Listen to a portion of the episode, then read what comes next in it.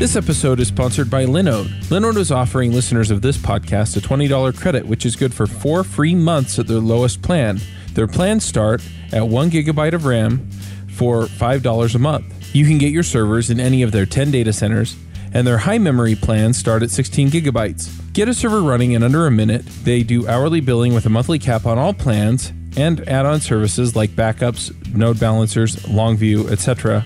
VMs for full control, running Docker containers, encrypted disks, VPNs, etc. You can run a private Git server. They provide native SSD storage, 200 gigabit network, and Intel E5 processors.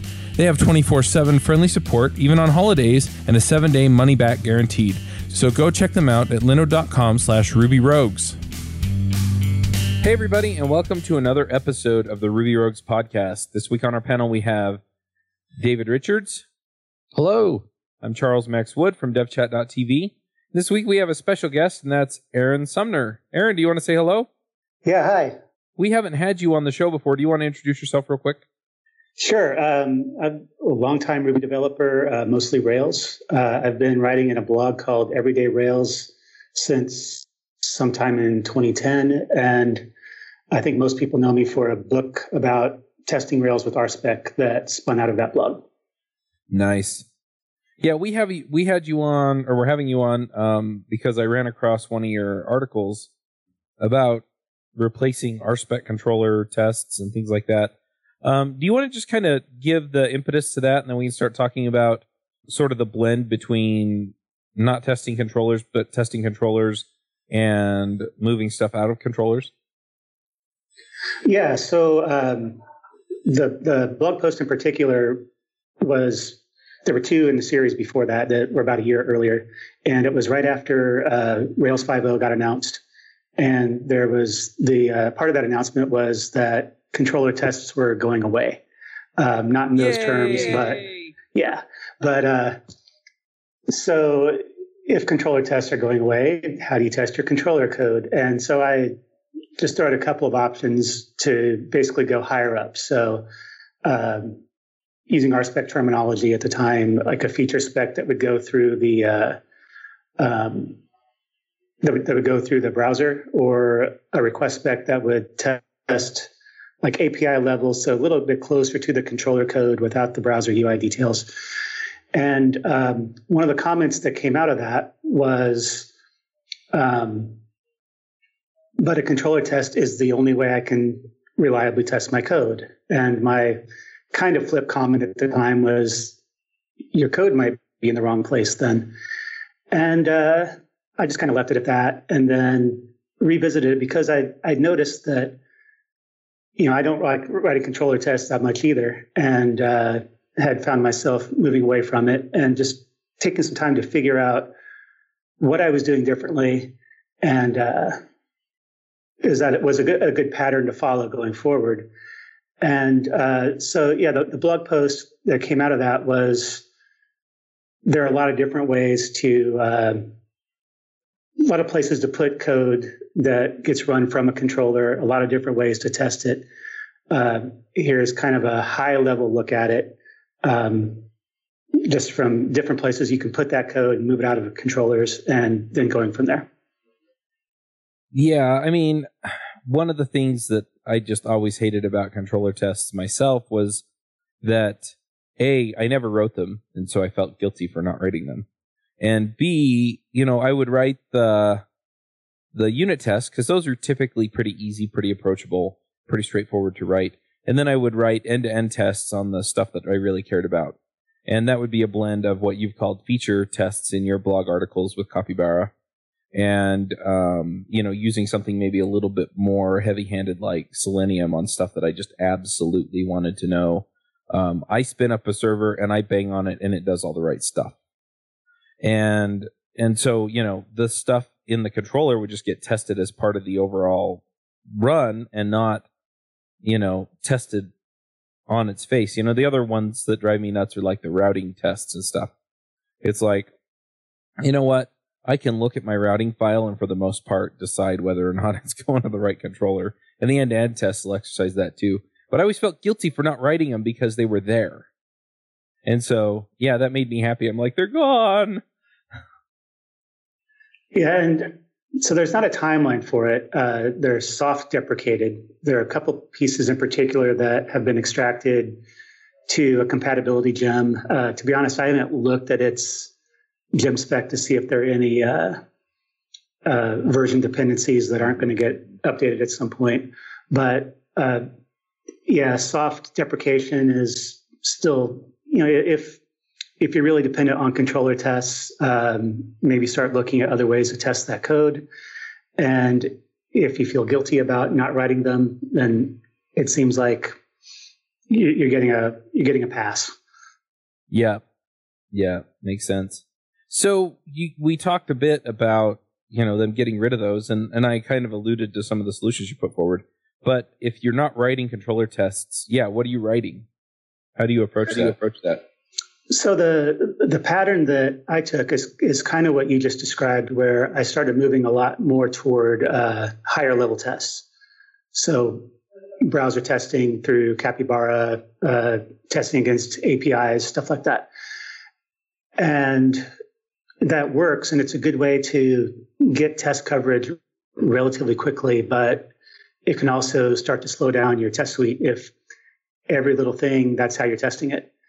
So um, getting down towards lower level tests, more unit test oriented coverage is a great way to start getting more coverage that isn't going to be such a a lot of so much overhead to get set up and run.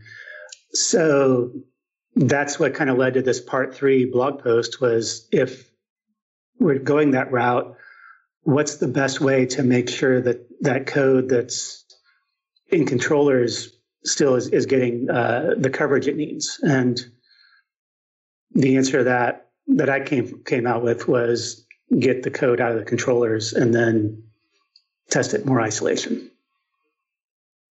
That's interesting because I think a lot of times our knee jerk reaction is yeah. how do I do the same thing I've been doing somewhere else? And so, and so yeah, so how anyway, I, I think that I I just find that interesting. And David is really the deep thinker on the show, so I'm going to let him come in with the yeah, but or maybe deeply agree. I don't know. well, I'm just the un, un um, undisciplined thinker, so I'll, I'll, come from a different perspective sometimes. But um, what I've liked about service objects and, and te- is the testing specifically. Um, you know, people think about object-oriented purity or what should be, but but I like to approach a project with um, I understand what I'm trying to get, and I want to take some time thinking just about what the the customer gets from me. You know, what could ha- go wrong? What do they get from me, and how do I know that I'm doing something of value? So, in general, I'm always for service objects. Um, I was just I've known um, a lot of people don't like them and and i'm trying to understand why i've been looking at Avdi's um, argument against it a little bit. And maybe you guys can comment on that and we can talk about reasons not to. But I'm, I, I have to have a pretty good reason not to use them before I, before I hang them up. Right. So th- this is the part where we're talking about moving functionality out of the controller and testing it someplace else, right? And so you set up the service object so that you can do that. Um, yes. Now, do you Sorry, I, I, for I, testability? Yeah, you kind of jumped ahead, but that's fine. So pulling the for me the, the hard part about a controller having a lot of business logic in it is um, I have to go through the HTTP stack to go and take a look. Is it working? And um, that's a lot of repetitive hitting from the outside in, trying to see if the controller is behaving the way I thought it should. And that's well, it feels dirty and it's slow, and um, and I end up spending a lot of time thinking about um, what's off, and um, you know, um, uh, you know, I, am thinking about the wrong parts. I'm thinking about the the controller instead of thinking about the business logic, and that that, that confuses me.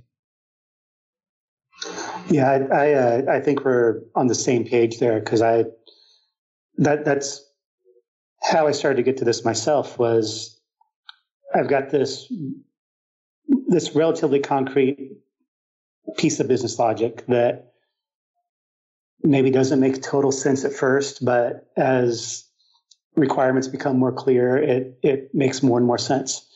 And at a certain point, um, what I found was, yeah, that to to test all those different things, uh, even at, as a in a controller test, not even as an integration test, there's still a lot of overhead of of going through um, that controller at some point to test little isolated bits of of that logic.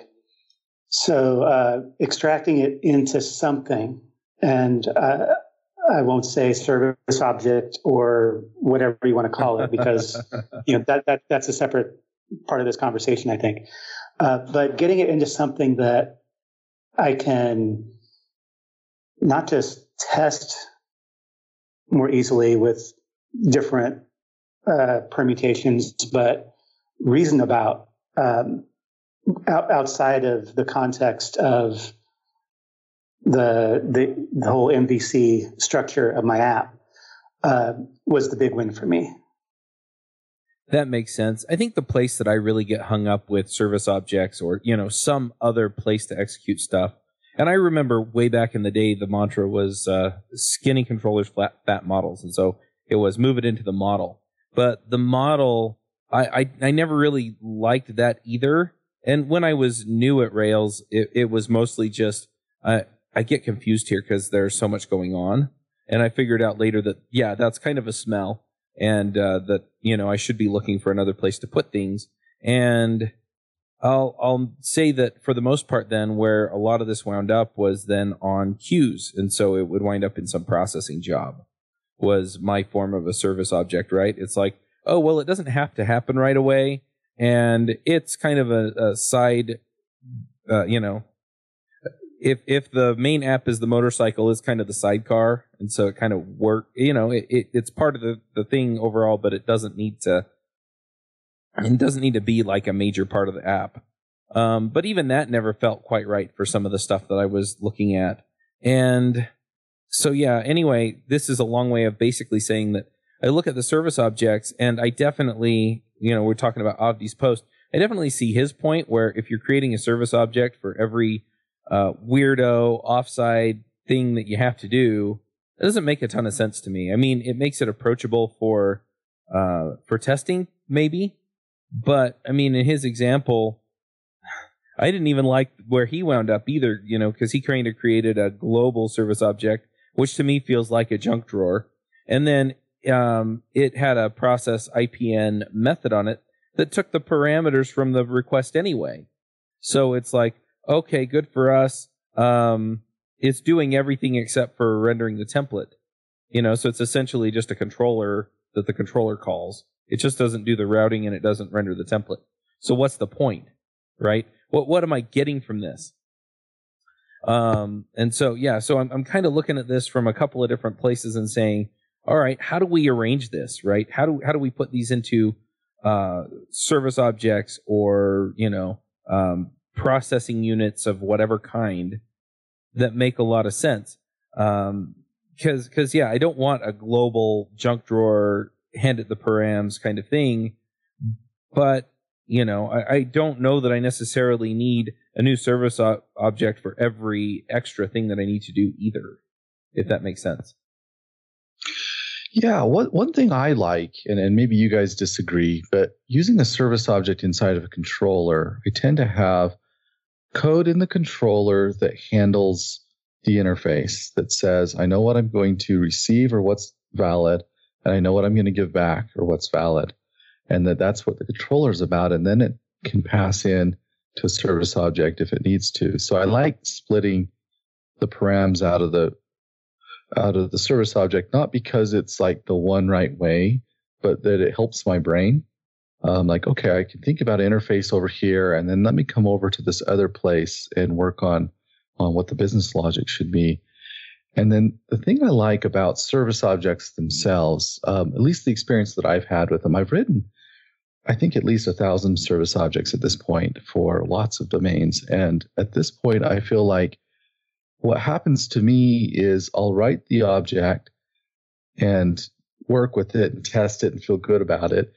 And then after I get a lot of them, I start to reason about the business logic differently. In other words, by having them out separate in the in the app, um, I start to see that where I didn't see it before, you know, and so by you know what by whatever means having more confidence and more clarity is is a really nice side effect and and i think that that's maybe a little bit weaselly because i'm not saying you should use service objects but i like having the side effect of hey i i'm starting to think about this different i'm starting to see the flows the repetitive parts the parts that i could probably do better the things that i might have left out um, and i'm thinking about the interface as a separate type of a problem to solve and um, so at least I like the the mental process I go through when I'm working that way. Mm-hmm. Yeah, it it seems to me like that that mental process, um, whether you agree with Avdi's approach or don't, uh, you can still follow it to a degree because you're you're starting to pull that out from from the controller, or maybe from within another object of some kind, whether it's you're trimming down a fat model or you've already got a service object, but it's starting to get too big. Um, to start to just keep pulling things down into not being small for small sake, but being smaller for to make them easier to reason about, like like I was talking about earlier. Um, and then I think testing comes out as a nice byproduct of that. Another thing that that reminds me, I like how you're thinking about that because getting smaller can happen stepwise. You know, if there's no one true way, and I see I have a problem here, but I'm not quite sure how I want to solve it. Um, I can take just a little thing here, a make a little bit of progress in the 10 minutes I'm going to give it today. And then maybe tomorrow I'll give it another 10 minutes. And it just gradually gets better tested, better understood, I, I can take a very difficult problem and break it down without having to say I have to do the whole thing and re-architect everything. Um, and that's always when I get in trouble. Um, I've gotten in a lot of trouble when I've tried to re-architect everything fast, and I can upset a lot of people and I can get it wrong. Um, but if I can take small steps, that helps me as a developer. Yeah, one thing that I'm wondering about a little bit is, yeah, you know, you, you said, well, maybe just take steps. So you know, instead of just going and putting all of the procedural um, methods into one object, you know, maybe you have a service object for each group of types of things. So, for example, um, I'm working on an app that helps manage podcast episodes, and it's not ready yet. You know, that's why we work through a, a Google Doc when we uh, line things up with Aaron. But um, you know, I'm getting there, and so managing certain transactions that have to happen uh, you know, between an email server or the database or, you know, other parts of the process for each step of the, um, the episode process, I could see moving a lot of that stuff over to a service object that, that's just about the episode process.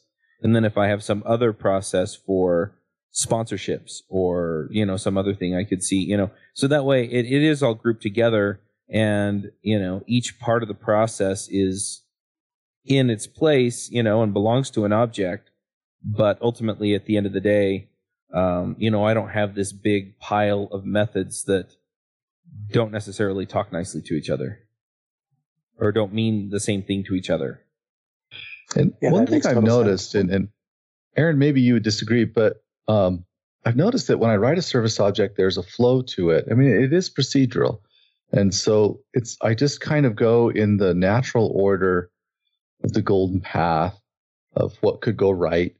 And then I can look at what could go wrong and I have tests for both. And so there's just small steps. I'll usually have two or three lines in a in a method when I'm working this way.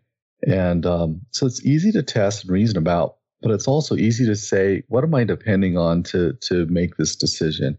So you say, you know, I have to have this kind of information. This stuff's already looked up. Um, I'm in this state, and so my next step in the procedure does make sense.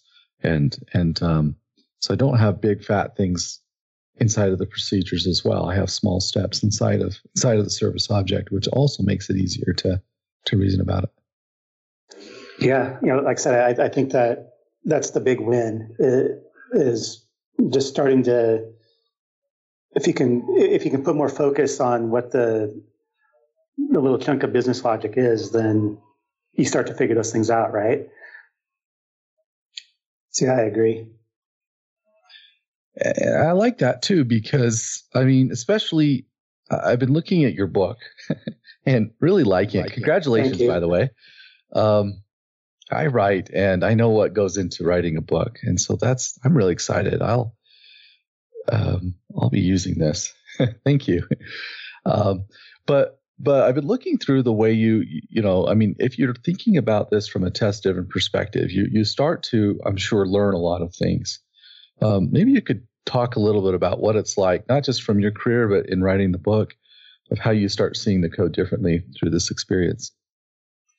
Um, there's, there's a, it's a good kind of full circle sort of tie back thing where the book came out of my own uh, challenges, just kind of understanding how writing tests worked. I I read the I got started with Rails with, the first version of the Pragmatic Programmers uh, book on Rails, and uh, there at that time there was a chapter I think towards the end on writing tests. Um, since then, it's it's become a more integrated thing from get go. But so I knew that yeah, when I run generate model, blah, blah, blah. It creates an empty test file that I know I'm supposed to do something with, but I don't know what that is. So I just kind of let that go for a while. Someday I'll get back to it. And I got to a point where I, uh, okay, I know my application works pretty well. It's been in production for several months. Um, and I, I get the occasional bug report and I fix it and we move on, but no test coverage yet. So what I the, the approach I took was if I know my application works, or I'm pretty sure my application works the way it's supposed to, then I can write tests against that. And if something doesn't go right in the test, then it's probably something wrong with my test. It's not the application code. So it's kind of like TDD in reverse. Um, and that's how I learned to write tests. Um, I started small, which you know comes back to what we've been talking about. If you have smaller chunks of code, it's just easier to think about. And uh, so I said, okay, I'm just going to focus on testing my models. I just focused on that, got that down pat, and then moved on up to controllers at the time and figured that out. And then on up to integration tests and figured that out. And once I had a decent understanding of how those all those different layers worked, I was able to flip it around and say, okay, now I'm going to do outside in test driven development, start with a high level spec, and then work my way down as needed. So, as far as time, it sounds like that's quite a process. How long did you feel like it took you to understand the, the stack well enough to to do it that to, to get to the end of that little that, that part of your career? It's it's hard to answer that definitively uh, because the the first part of just you know writing a lot of Rails apps, um, a lot of small Rails apps, and some of them got used for real. Some of them were just toys or experiments. Um, but I'd say maybe after a year of that is when I really got into let's start figuring out this whole testing thing. And then I'd say it was at least a few months but it's very deliberate. Um, as I was going through writing new things and going back and looking for things in my my apps that I knew had been battle tested, were places that I don't have tests yet, and start to figure out how those wrote. I would say it was a, a few months of just kind of getting comfortable with all the different levels of testing, and then maybe a year of really deliberately going in and saying, "Oh, this this part doesn't have good coverage. I'm going to add that now, and I'm going to really think about how that coverage should look and reflect on what I know so far. And yeah. One thing that I'm wondering about is, I mean, some things are really hard to test, right? I mean, I'm thinking, you know, testing integrations with external APIs or testing my own APIs sometimes, or sometimes testing certain forms of authentication are tricky. So, I mean, how, how do you work through that? Or you know are you kind of covering the more general cases so it's a little bit of both um, what I try to do with the with the parts that are expensive that I can't stub out somehow, um, or, or or it's just not a good idea to stub out a lot of times.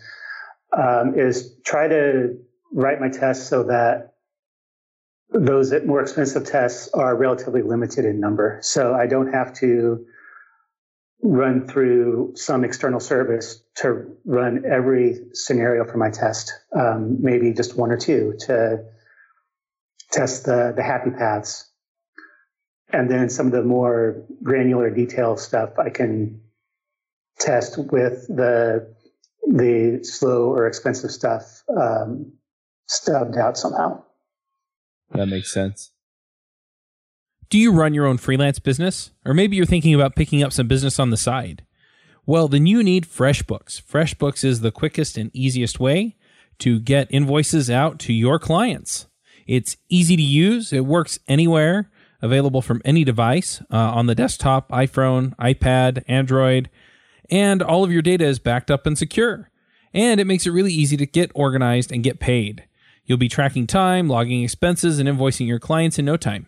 You can also save time billing, freeing up several days per month to focus on the work that you love, and you get paid faster. FreshBooks customers are paid on average five days faster because there's a link on the invoice that says pay me now. And it's a great way to grow your business. Plus, FreshBooks is offering a 30 day trial. That's right, 30 day trial if you try them out.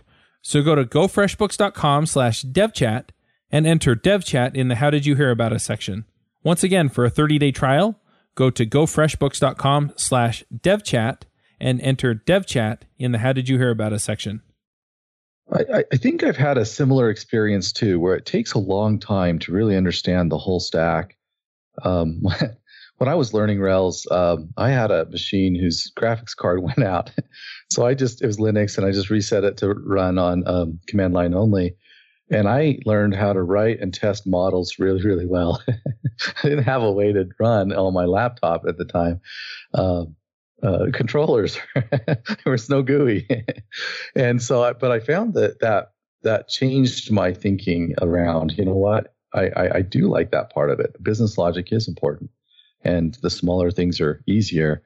I feel like sometimes, even though the other's important, like um, Chuck was saying, you know, some of the uh, you know uh, authentication problems, some of the full stack problems, trying to get those tested and fully grokked and feeling comfortable that I'm actually doing a good job with that is hard. And I found that too with um, training new developers or bringing somebody in on the team that doesn't have a, a testing practice. Um, that we we we just try to start on the small. We try to make sure that hey, the unit tests are good, they understand the business logic, you know, and that they thought about what could go wrong. And at least if if we can get that far, um, the code seems to be pretty pretty stable. Um, it's nice to have at least that much. Yeah, I think um, good unit test coverage won't won't give you a, a, fully tested application, but it can go a long way. And if you think about it in terms of the uh, testing pyramid, there's a reason that unit tests are at the base, uh, and it's wider than the rest. Is having that in place is a good solid foundation for uh, getting the, the rest of that pyramid built up. Yeah, and I, if I the rest, because you know you both have talked about different levels of testing and different amounts of testing and different layers of testing. And what what I'm wondering here too, and this is something that I've debated with people, and I've never really felt great about any of the answers, is at what level then are you comfortable that everything is going to work the way that you expect? I mean, a lot of people poo poo the 100% test coverage. Um, and so it's like, okay, what do I aim at then? Is it just um, most of this stuff? You know, when you talk about, you know, stubbing out certain parts of the application that may have to talk to external services and things like that, which makes sense to me. But at the same time, you know, then I know that there's a gap there or a potential gap there, right? And so, yeah, how do you how do you get comfortable with where your application's at as far as testing goes so that you know that at least the critical stuff is covered and most of the other stuff is covered too. Yeah, I think that's a, a really valid point um, because it, it, it is something you get you can get data on. You can run a tool like SimpleCov and uh, see where the gaps in your in your test coverage are. It'll, it'll show you line by line of application code and say, oh, you know, this this branch of this conditional never got exercised in your test suite. And then you can look at that and make that decision. Do I need to test this at what level? Or is this something where the the overhead in either writing that test or running it uh, repeatedly, so you're getting getting that good feedback, um, isn't worth it. Or maybe it's such that yeah, it is an expensive test, but it's also important, so I'm going to write it and then maybe not use it as part of the TDD feedback cycle, but as part of uh, uh, an integration level where you know if it is super slow, maybe you, you run it in uh, Jenkins or or a similar tool and address uh, failures from it there rather than um, I'm going to I, am going to use this as part of my my TDD uh, feedback and when I do that, I'd like to get feedback as quick as possible and not wait 15 seconds for a slow test to run. Um, so yeah, it, it's a little bit of knowing what data to look at, and then as you get more comfortable with the app and the the business and knowing how everything how the how the how the two work together, uh, being able to make those decisions. Yeah, I like that. I like that answer. I think the only other thing that I do is, and and I'm sure Aaron does, is we just, uh, you know, we know our app, we know our customers, we know if this goes wrong, how bad is that? You know, I like like okay, I, I'm pretty confident this is good, and what happens to the customer if something were to go wrong? And so anything that really ruins a customer's day, that that is worth the price, right? And then if it's like, ah, oh, they probably wouldn't notice, they probably wouldn't care. Um, then I do some testing and I run through it and I keep an eye on it. But I, I try to figure out where to put my time based on the customer. Um, and and I think that projects that last a long time, that that kind of thinking goes away and everything just gets better over time. And it's not about that, but sometimes it's about getting it out to the customer so the customer can use it um, too. Yeah, and, and some sometimes that might be part of the feedback where something that you don't think is as important to test uh, turns out your customers tell you otherwise when it behaves differently than they expect. And then, okay, so time to write that test and use that then uh, to to help drive, you know, whether it's a bug or you know the feature worked the way it was designed, but not the way customers expected it to work. So you have to adjust it. Uh, but then you you start to build that test coverage there. And you know, I, I was as you were talking, I was thinking uh, a good concrete example of uh, maybe a test that's important but expensive would be like uh, testing against an external credit card processor, where if that fails, your business might be losing money, and nobody likes that. So, um, yeah, kind of knowing what's important and what's not. And, it does seem too that that's that's the interesting thing. Um, I found that sometimes the most important things they're not actually in the app, but they're around the edges of an app, like talking to a credit card processor or a bank or another external service where things can go wrong. And and so then it's not so much maybe about the test, but about the architecture of the code. How do we know the state we were in? How do we recover? How can we make sure we can replay it and test it? You know, you know, like make sure that if something went wrong that we fixed it going forward how do we see if it was right or wrong so those edges those are expensive edges um, that i find that they're hard because they're halfway outside of the app you know talking to something else that has to work that might not be available or it might change or or whatever could go wrong yeah but the thing is is that i find that in a lot of those cases um, if you set up some kind of procedural approach to it right it's if something goes wrong with payments, here's how we handle it. If something goes wrong with deployment, here's how we handle it. If we deploy a, a critical bug, here's how we handle it. And we know generally how we're going to go about uh, attacking those problems. It simplifies a lot of that. I've, I've kind of been working Um, so I'm finishing up my how to get a job course, and my next course is going to be on uh, systems and automation around your code, and it, it goes into all of this stuff. Right? It's here. Here are the five or six procedures that you're not going to write in code that you need to know, and then here are all the things that you should automate through continuous deployment, continuous integration, and stuff like that. And if you just know what those steps are, we deployed a critical bug. Well, you know, what's the first step? Well, did it corrupt any data? Is it easily rolled back? You know, do we have a backup? You know, and so you you you set these decision points, and then somebody, even your junior developers, can walk through it and understand that.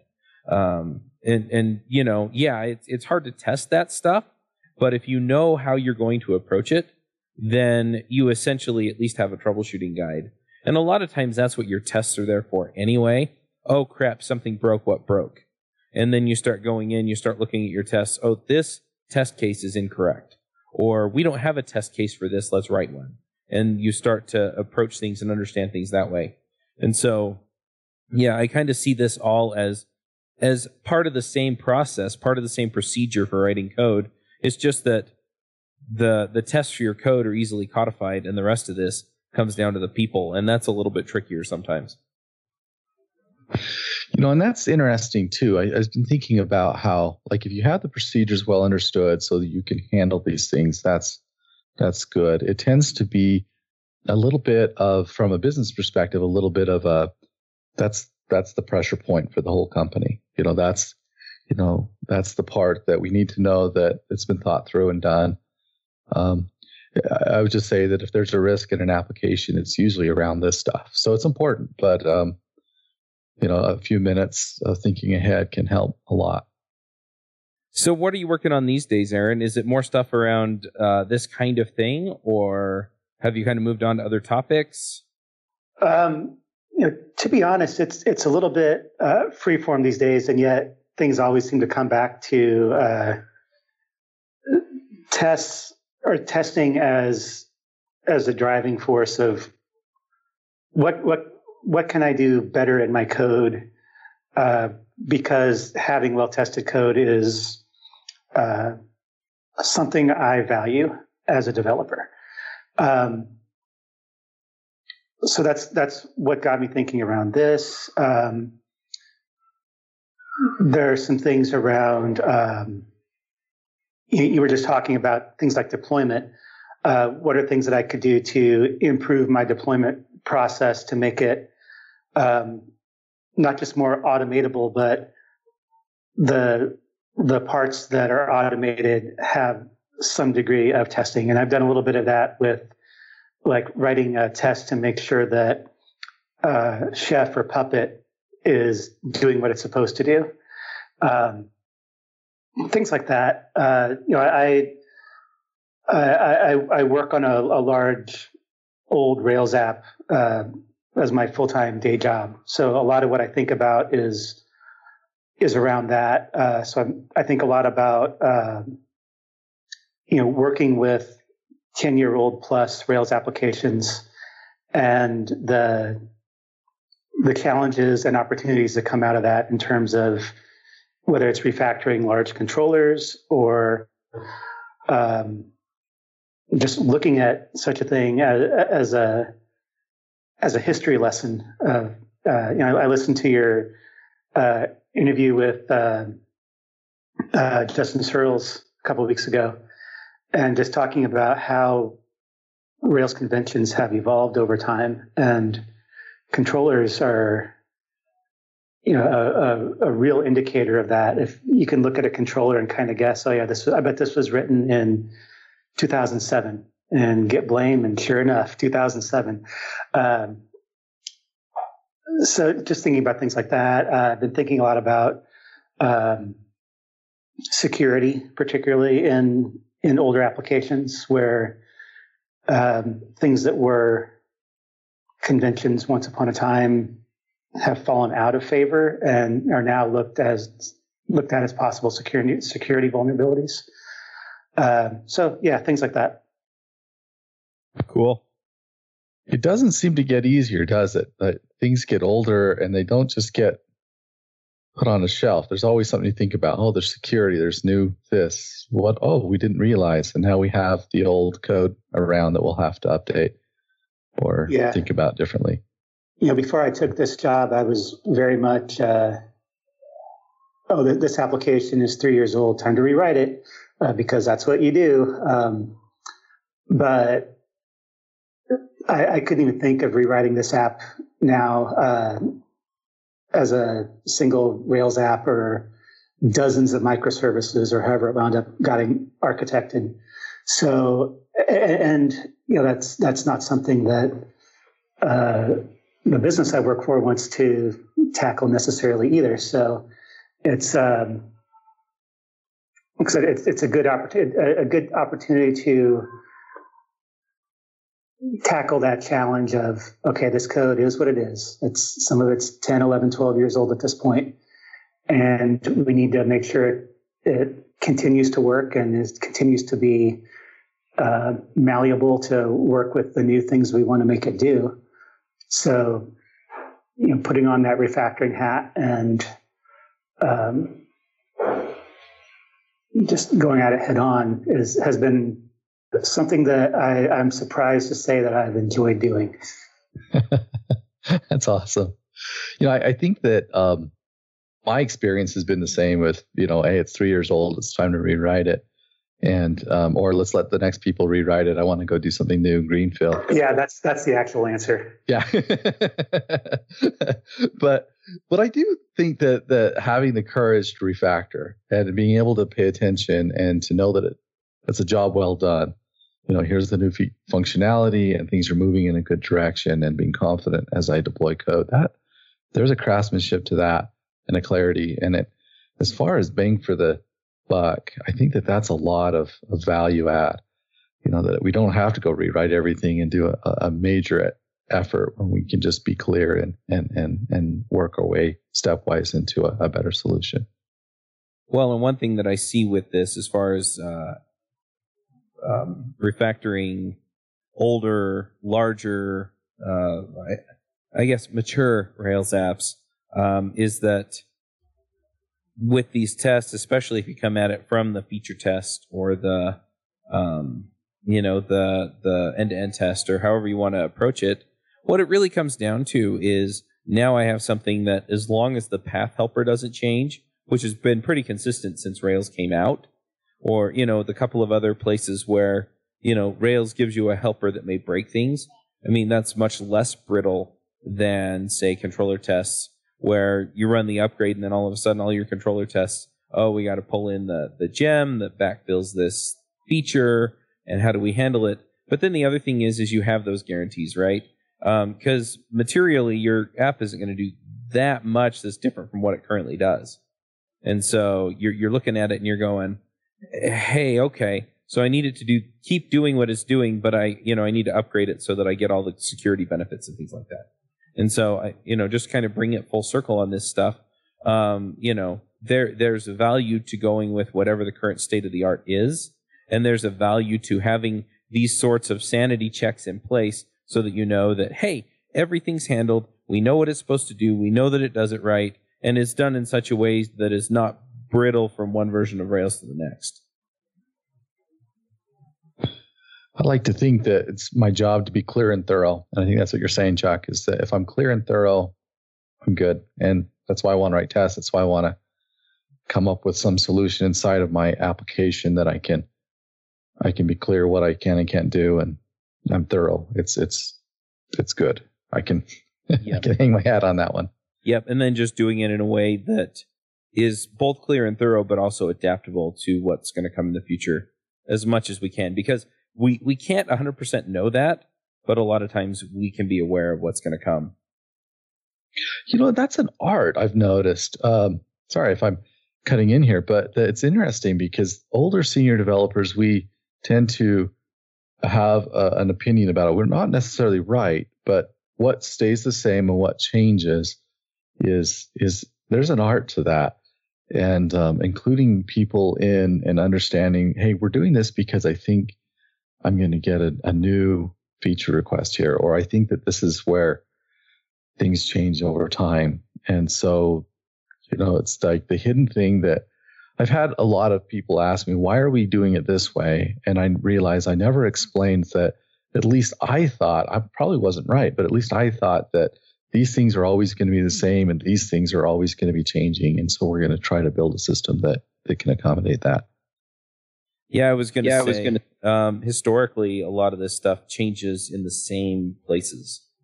You know, those are the things that they're iterating on to try and get right. And so, yeah, you know, just by saying, you know what, we're building this in this way because we want to be adaptable over here and we're making the assumptions over here that, you know, that's not as likely to change. And so we can, you know, specify in a different way what's going on. Yeah, that sounds like every project ever that I've I've worked on where you, you make you make those guesses, you make those bets, and a lot of times they pay off and a lot of times they don't. And it's just part of doing what we do, I think. Yeah. You know, I, I like the idea that architecture is just lines and boxes. And so we'll put a line between things that should stay the same and, and together and things that will change on the outside of that line.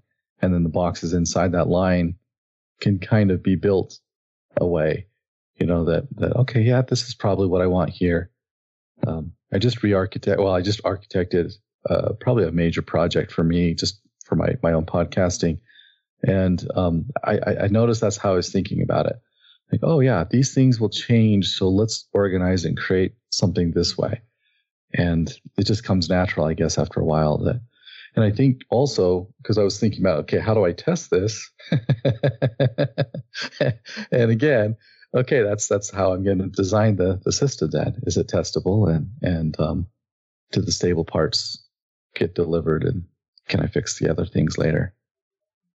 Yeah, and I, I, I love the idea of just testability, you know, going back to kind of the, the topic of this episode where it's okay, you know, this is hard to test or, you know, the, the way that we test is changing and you know what, maybe we move stuff off to service object, maybe we move things off to something else.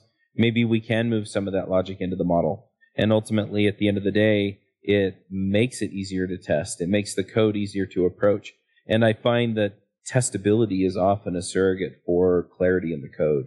And so it, it really makes a lot of sense. We're not just talking about, you know, oh, we want all the feel goods with the code. We do, but it's also that part of, you know what? If, if it's easily understood, then it's easily tested and vice versa. And there, there's a relationship there that, um, you know, just makes things really easy.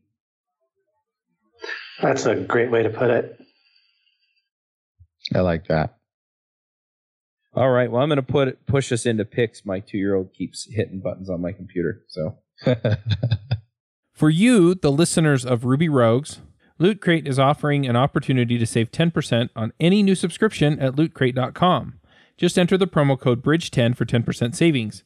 Loot Crate is one of my favorite things. Every month I get a box in the mail, costs less than $20, and it comes with all kinds of goodies. I have stuff from just looking at my shelf Batman, Spider Man, Ninja Turtles, Back to the Future, Lord of the Rings, Star Wars, and much, much more. So if you're a geek, a gamer, anything like that, and you want cool stuff to put around your office, uh, cool t shirts, comic books, etc., then definitely check out Loot Crate. To save 10% on your new subscription, go to lootcrate.com slash ruby. Again, that's lootcrate.com slash ruby to save 10% on any new subscription. Enter the promo code BRIDGE10 for 10% savings. David, do you want to start us off with picks? Yeah, I'm in a mood these days um, where I want to kind of expand my relax my brain, expand my brain by relaxing my brain. So I've been reading a lot of um, fiction, and um, I'm having a, lo- a, lot of fun with um, Ready Player One. So that's about to come out in a movie. Uh, probably by the time that this episode comes out, it'll be in the movie theaters. But um, I'm reading the book and enjoying that, and I recommend it. It's a good, it's a good fun book, and I, I do think that uh, relaxing the brain and having a, a well-rounded experience gives me a better, uh, better edge as a developer. Plus One, terrific, terrific book. And I, I definitely see the value of leisure. Um, I'm going to jump in here and I'm going to kind of back up your pick with another pick, um, which is another book, incidentally. It's called The 12 Week Year. And one of the things that they encourage you to do as part of your 12 week year, and actually have it scheduled in, is a breakout block or breakout time every week. Um, you know, so they talk about different time blocks, and you have like buffer blocks, which are um, basically make up time for the stuff that you didn't get done that you planned that week. And then you've got um, uh, strategic blocks, which is where you work on kind of the critical stuff in your business. And then uh, they have the breakout block, and the breakout block is where you kind of take that leisure, right? And and you they make you plan it in for a few hours every week, and it's it's just kind of one of those critical bits of stuff that come into play. Um, you know, they've also got me planning my week now, so um, you know, the last couple of days I've actually gone and worked out every day. Um, and I've been pretty deliberate about waking up early. And by early, I mean at 4 a.m. Now, on Tuesdays and Thursdays, I don't have a lot of choice because I have to take my dad to dialysis. But, um, you know, it kind of pushed me to, on the other days of the week, get up at 4 a.m., just get into that rhythm. And just being in that rhythm and setting yourself up so that you can get right into things and, you know, run ahead with the stuff that you have going on, I'm finding is really, really critical. And so, um, you know, today I got up, took dad to dialysis, came home, helped the kids get to school, took them to school, went and worked out, um, you know, prepped for this episode, which I actually had scheduled for yesterday, but I had to be a little bit flexible because I had uh, some other stuff come up. And, uh, you know, uh, after this, you know, I'm planning on working on the, the uh, remote conferences and things like that. And so, anyway, um, this is all to say that you know planning some time and especially planning that leisure time and the strategic time are, are really really important. Um, and then the last thing that I'm going to pick is uh, the the Ruby Hack Conference, which is in Salt Lake City. Um, now, uh, David, I don't know how familiar you are with it. Uh, Eric's talked about it a bit, um, but I am going to be speaking at the next one. So um, I'm excited about that. I haven't spoken at a conference in I can't remember how long, a couple years. Um, you know, I tend to go to the conferences and interview the speakers for the shows. is, is my shtick. So this will be a little bit different. Um, my my talk is on blockchain with Ruby, and uh, it, it's one of those. Oh, I really want to learn about this, so I'm going to submit a talk on it. And then it got picked, and so now you know, deer in the headlights. But um, I've been having a blast the last few days just digging in and seeing what's what the capabilities are with that. So um, if you want to come hear that talk, um, I, I, wouldn't doubt that they're streaming it and stuff too. But uh, come out to Salt Lake. It's it's a great place.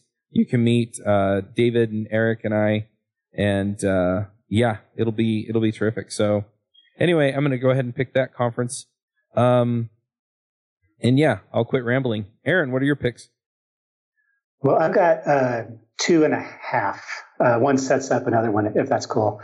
Um, so the the half pick is uh, a repo that showed up on GitHub last week called No Code.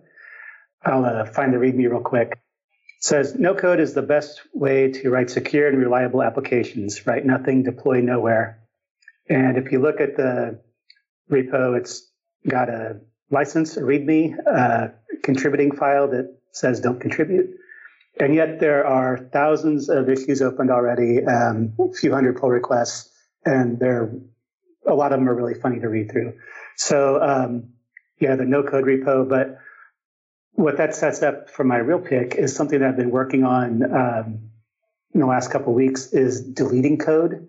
Um, I've kind of got a reputation on my team as being the one who will just submit a pull request with 40 insertions and several hundred deletions. Uh, you know, we, we, talked about um, the the challenges of maintaining uh, older code bases. This is one of those things that can help you make it a lot easier. Where uh, the less code you have, the less code you have to maintain to keep secure stuff like that.